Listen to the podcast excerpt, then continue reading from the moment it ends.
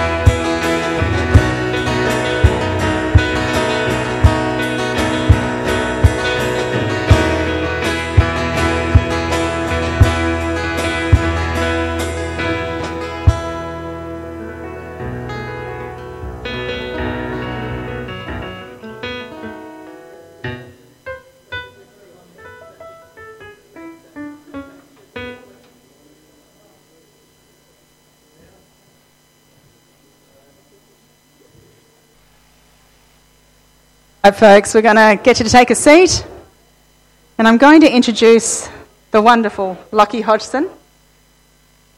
Most of you will know our beautiful Lockie. We call him ours because he lives here in Birdwood. We've got mum and dad, we've got grandma and grandpa. Can we call you ours? Yeah, Oh, of course, cool. definitely. Okay, that's all right.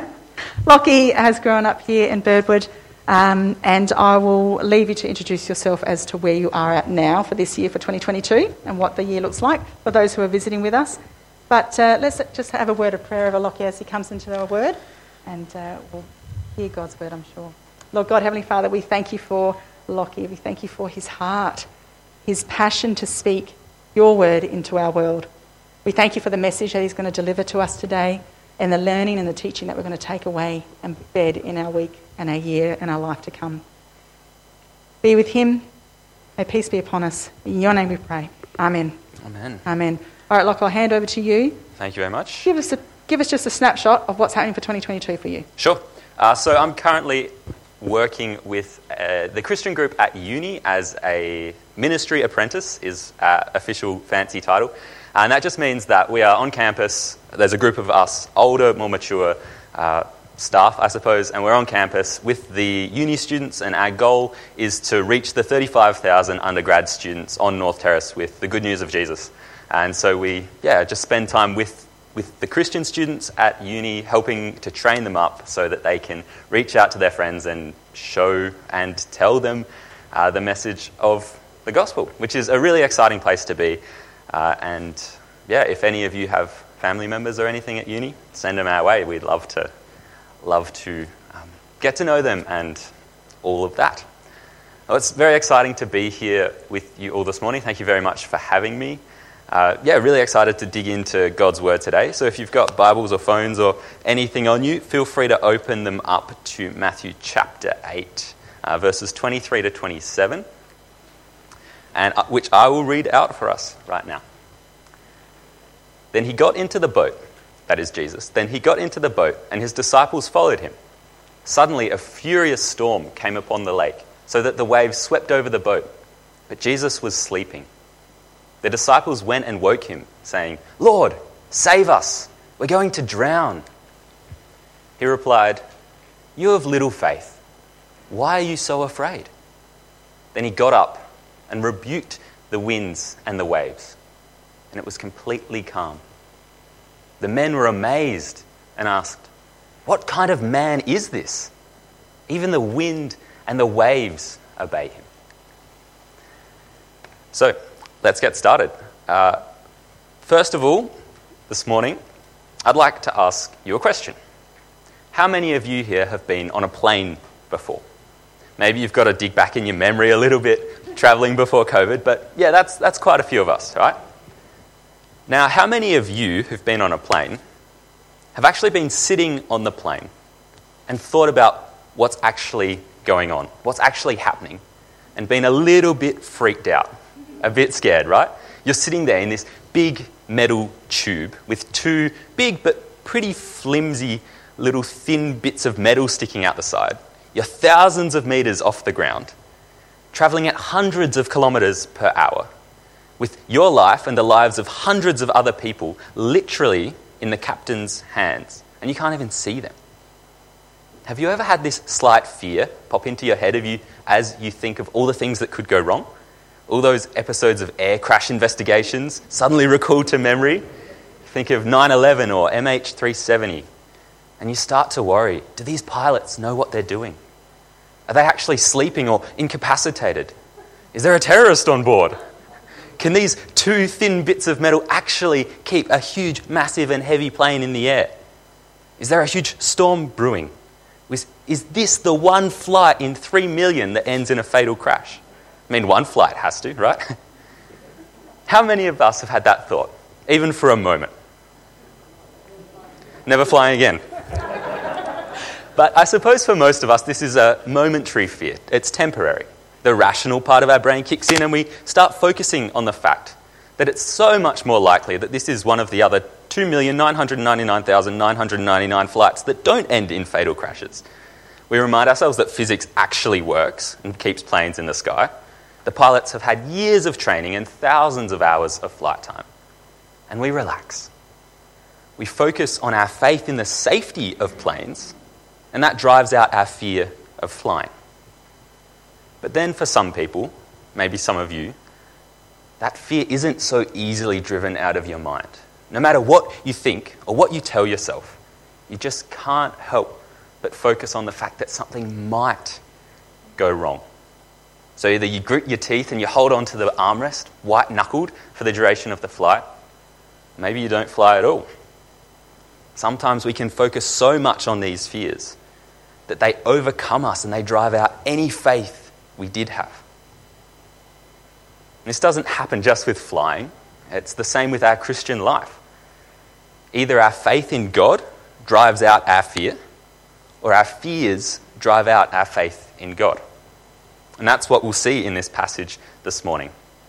We'll see how fear drove out the faith of the disciples, and then we'll see two ways in which Jesus responded and what we can learn from those responses. So please join me as we start as I pray, and then let's jump into it. Heavenly Father, we thank you for your word. We thank you for the way that you continue to speak to us through it, through your Holy Spirit. Uh, we pray that this morning you would do that. Uh, we would be convicted and that you would be teaching us uh, what you desire us to hear, uh, that we might know you better and love you more, and that our faith in you might grow. In Jesus' name, Amen. Okay, so let's look at our first point. Fear drives out faith. Sorry. Fear chases out faith. Let's see how fear drove out the faith of the disciples. So if you still have your Bibles open, have a look at them and read with me from verse 23. Then, actually, let's just stop there for a sec. This first word is a very important one. It helps us to remember that this little story is just part of something larger. It's not just an isolated event that happened in Jesus' life, it's part of a larger whole. It can only be properly understood if we look to its context, its place in this chapter, chapter 8 of Matthew, its place in the whole book of Matthew, its place in the context of the whole Bible, and the story of God working throughout history. These things, this context is so important and it helps us get at the meaning of this passage and all passages. So, in this part of Matthew's gospel, he's got a huge emphasis on what faith looks like. At the start of chapter 8, we see Jesus' interaction with a centurion. And we see the faith that this Gentile had in Jesus. Then, in the next part of chapter 8, we see that there's a cost to choosing to truly follow Jesus. And this cost is no less than prioritizing following him over everything else in the world, even money and family. Those who truly follow him must be aware of this price and be willing to pay it. And then we get to the rest of our passage for today. So we'll read it properly this time, verses 23 to 25. Then he got into the boat, and his disciples followed him. Suddenly, a furious storm came upon the lake, so that the waves swept over the boat. But Jesus was sleeping. The disciples went and woke him, saying, Lord, save us, we're going to drown. So we see Jesus getting into this boat right after his teaching about the cost of discipleship in the previous passage. Jesus has just finished saying that following him is hard, it requires a big sacrifice. And yet, what do these disciples do? They decide to follow him. They've understood the cost, they're willing to pay it. They've committed. It's a bit like that moment where you click the confirm order button when you're doing some online shopping. There's no coming back now, come what may.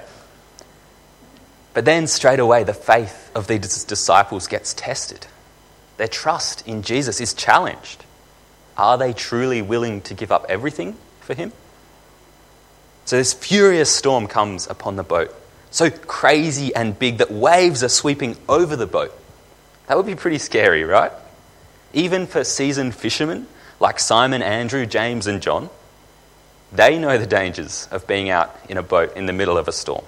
And they're freaking out. They think they're going to die. This confidence they had in Jesus, their faith, their trust in Him, completely vanishes in the face of this storm. Their faith was being driven out by their fear. They were so overwhelmed by their circumstances, by their fears, that they focused solely on these things. And they lost focus on the object of their faith, on Jesus. And what was he doing this whole time? In verse 24, we see he was sleeping. And what does this show us? Maybe it's just that he was so incredibly exhausted by all his ministry, by the busyness of his life, that he just needed a nap. And we've all been there, I'm sure. People who have or have had young kids can probably relate. But there's a deeper meaning here, too. Jesus sleeping shows that he wasn't worried. He knew that his time hadn't come yet. If the disciples had their eyes fixed on Jesus instead of on what was going on around them, maybe they would have taken their cues from him. Maybe they would have recognized that if Jesus wasn't worried, they didn't need to be either. But this wasn't the case for them. The storm, it caused them to fear. And this fear chased out their faith. But they still knew where to run when they were afraid. And that was to Jesus. This is what they do in verse 25 Jesus, wake up, wake up. There's this crazy storm and we're going to die. Save us. So, what can we learn from how the disciples act in this situation? We see that when we focus on fear, that fear grows and it drives out our faith. If you feed your fears, your faith will starve. So instead of looking to our fears, to our circumstances, we should look to Jesus. And if he isn't worried, then we probably shouldn't be either. So now we see how Jesus responds to this situation. Get to part two of our message today. And how Jesus responds, I've broken this up into two parts because I think there are two main things we can learn from how Jesus responds. The first thing is that the object of your faith is more important than the size of your faith. Let me say that again. The object of your faith is more important than the size of your faith. Secondly, that despite what I just said, Jesus does want your faith to grow. He wants it to get bigger. So look with me at verse 26. He replied, You have little faith. Why are you so afraid? Then he got up and rebuked the winds and the waves, and it was completely calm. The disciples, freaking out, fearing they're about to die, they come to Jesus and wake him up, asking him to save them. And Jesus' response seems pretty weird, right? You have little faith. Why are you so afraid? Can you imagine what the disciples' reactions would have been to something like this? Why are we afraid? Really, Jesus? Can't you see this storm around us? Can't you hear the raging wind and feel the spray of the waves? Maybe if you were to stand up instead of just lying there on the floor and sleeping, you'd see what's going on. We're about to die, and you ask us why we're afraid? And even worse, you say that we have little faith? Sure, we're scared, but we came to you, didn't we? Isn't that faith? Was Jesus wrong to call them out like this? Didn't the disciples actually have faith in Jesus by coming to him and asking him to save them? Should they just not have been afraid? This is a question that I struggled quite a lot with when looking through this passage and writing this talk. And I think it would have just been easier to skip over it, but we're not going to do that. So, briefly, I think it's important that we try to understand what's going on here. So, as, as I was reading, preparing for this, I came across a quote which I found really helpful in understanding the main thrust of what Jesus is getting at here. So, it's up on the screen, so read with me. The question, Why are you so fearful? together with the address, You, have, you who have such little faith, is a rebuke to the disciples for not trusting and not fully appreciating their master. Here's, here's the bit. If the disciples respond to an absolute call to discipleship and hence leave all and risk their lives, they must also understand that the one who calls them will also preserve, preserve them in whatever circumstances they may find themselves. The disciples, when they responded to Jesus, to his call to give up everything and follow him, they were putting themselves and their futures in Jesus' hands. They had great faith in him, saying, You are now the master. You're now in control. I am yours. But in this storm on the sea, they doubt whether that was a wise move. Is Jesus really going to look after us? Can Jesus really look after us? They went from saying, I'm yours, whatever may come, to saying, actually, I want to be in control of my own life again. Sorry. And this is exactly the opposite of what Jesus called them to. And it shows that they had lost that faith in him that Jesus desired from his disciples. So, if they really had faith in Jesus, being in control, being able to look after them, come what may, and actually they shouldn't have been so afraid. All right, so let's move on. After criticizing his disciples for their lack of faith, he gets up anyway and he rebukes the wind and the waves. And the mighty roaring winds and the gigantic rolling waves all stop. There's dead quiet. Why? Why, after, seeing, after such a seemingly harsh rebuke of the disciples and their lack of faith, why would he then do the exact thing that they asked of him? We saw that Jesus, he wasn't worried. He was in control anyway. Things were going to be okay. But Jesus calms the storm, even though the disciples have lost their trust and confidence in him. That willingness they had to pay any price to follow him. Why would Jesus do that? Well, let me tell you about Lewis and Frank. Lewis and Frank are two mates, and they're out one day for a walk together. They live near the coast and enjoy, really enjoy walking along the tops of cliffs that rise straight up from the edge of the sea. So they're walking along these cliffs, and Lewis suddenly points out a pod of dolphins swimming in the ocean. How cool is that? And they're so close. They're doing cool stuff like riding waves and jumps and flips and all other cool dolphin moves. And of course, this looks awesome. So Frank and Lewis go closer and closer to the edge to see better. Soon they're standing right on the edge when suddenly the dirt slips out from beneath their feet and they're falling straight down towards the rocks at the bottom of the cliffs. Oh no.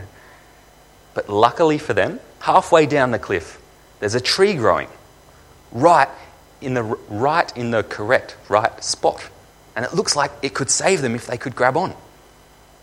So as he's falling, Lewis, he sees the branch on his side of the tree. It looks small, flimsy, nowhere near big enough to hold his weight. Maybe if he'd eaten a few fewer hamburgers in his life, but no.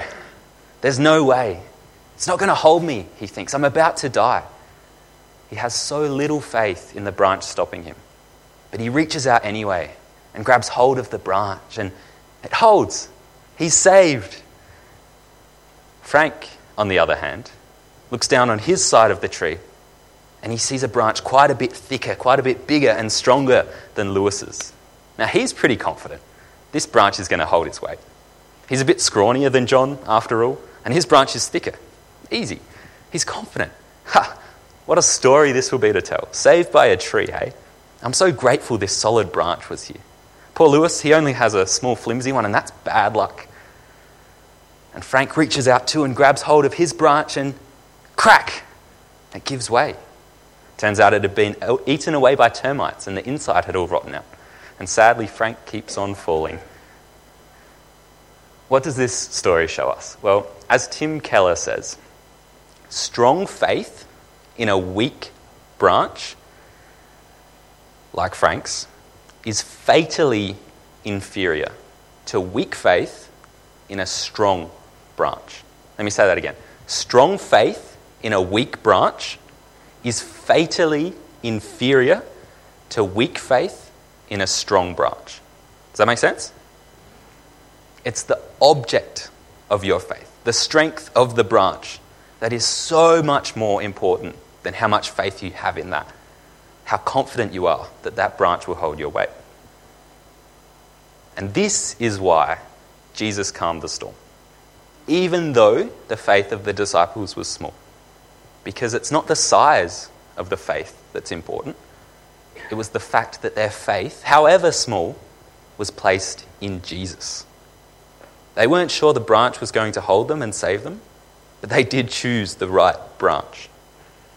The object of their faith was strong enough to save them, even if they didn't know that, even if they didn't believe that. So, this leads me to ask all of you a difficult question.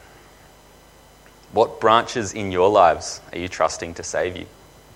And are they up to the task?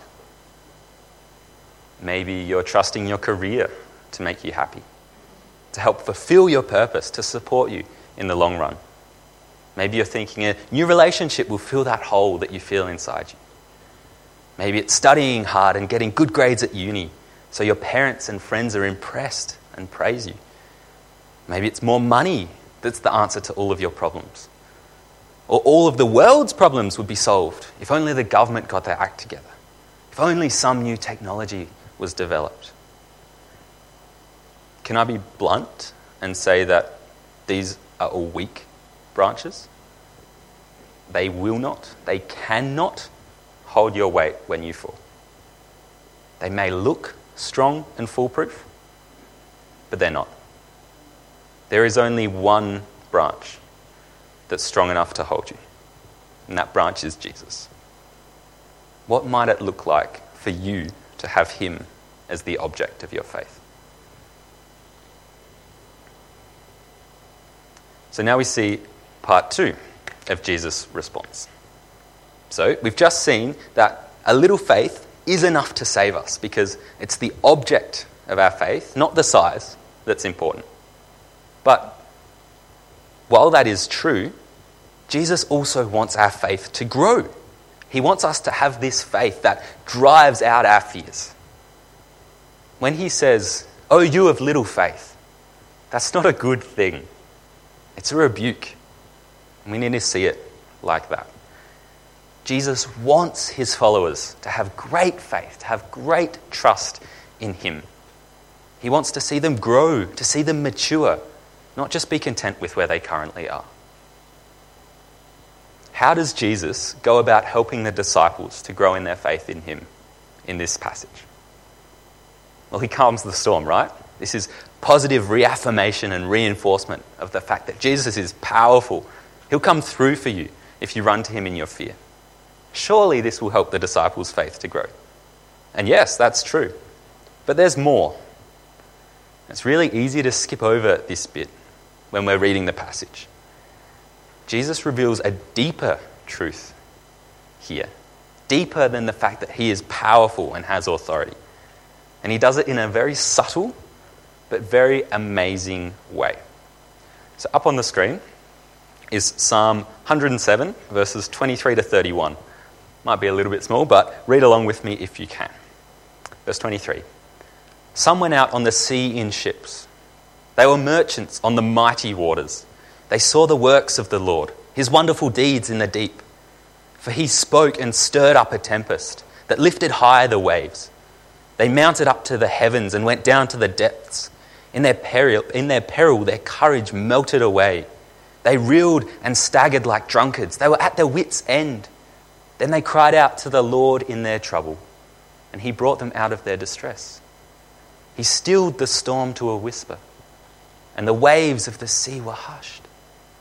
They were glad when it grew calm, and he guided them to their desired haven. Let them give thanks to the Lord for his unfailing love and his wonderful deeds for mankind.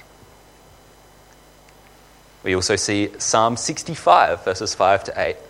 You answer us with awesome and righteous deeds, God our Saviour, the hope of all the ends of the earth and of the farthest seas, who formed the mountains by your power, having armed yourself with strength, who stilled the roaring of the seas, the roaring of the waves, and the turmoil of the nations.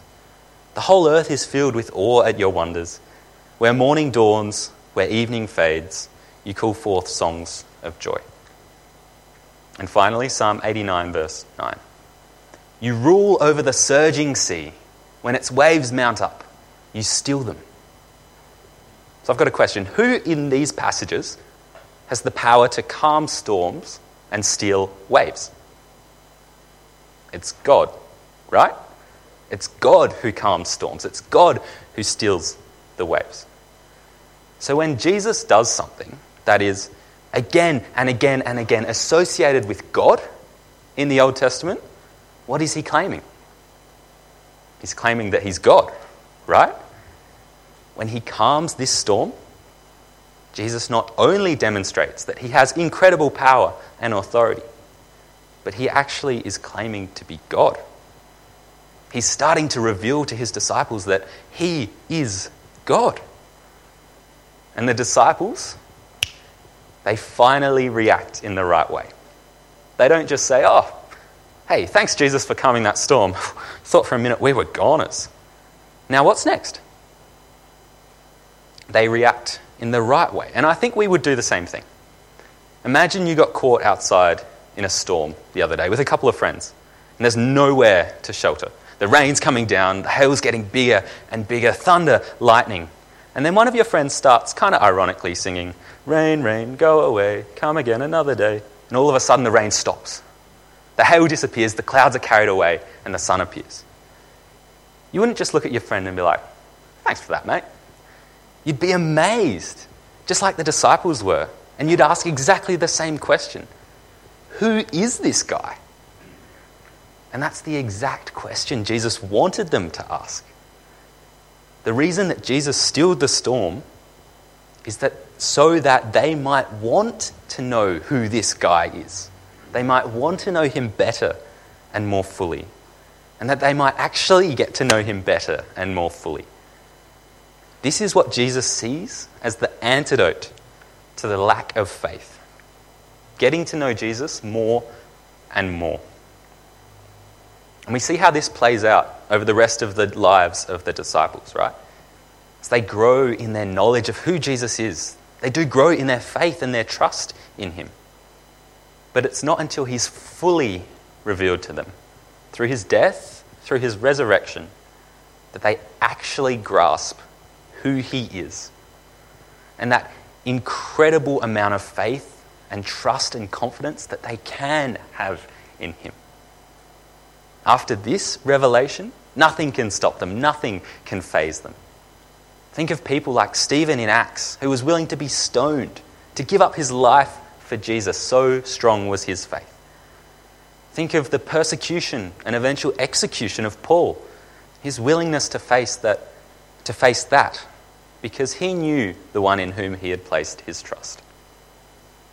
Think of the rest of the disciples, so frightened and easily dismayed by Jesus' arrest and his crucifixion. But when they fully understood who he is as God, all but John were executed, martyred for their faith, and John was exiled. Can you see here how Jesus is right? How better and how more fully understanding him and knowing him can and does lead to a bigger and a stronger faith. And that is the bigger and stronger faith that Jesus desires his followers to have. This faith in a crucified and resurrected Jesus, that is strong enough to drive out any fear you might have. And so, finally, as we wrap up, what does this mean for us? What should we be taking away from this? Firstly, it's super important to remember that all of us, from the newest to the most mature Christian, have moments where Jesus would be well within his rights to look at us and say, Oh, you of little faith. All of us are plagued by doubts, by fears. But what matters is how we respond to them. Do we focus on these doubts and fears? Do we feed them? Let them grow so large that they chase out any faith that we do have? Are there any areas in your life that you are currently letting this fear chase out your faith? Or, on the other hand, do we look to Jesus, the sure, strong branch that is able to keep us from falling, even when we only have a little bit of faith?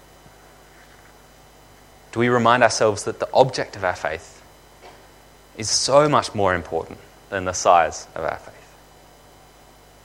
Do we focus on Him, on Jesus, who desires to reveal Himself to us?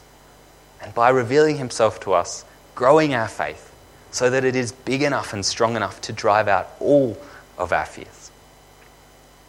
We, as Christians living in the 21st century, are so, so blessed to have this full revelation of God, this full revelation of Jesus, so easily accessible to us in our Bibles. This revelation that's contained in the Word of God changed Jesus' disciples from those of little faith to great heroes of the faith.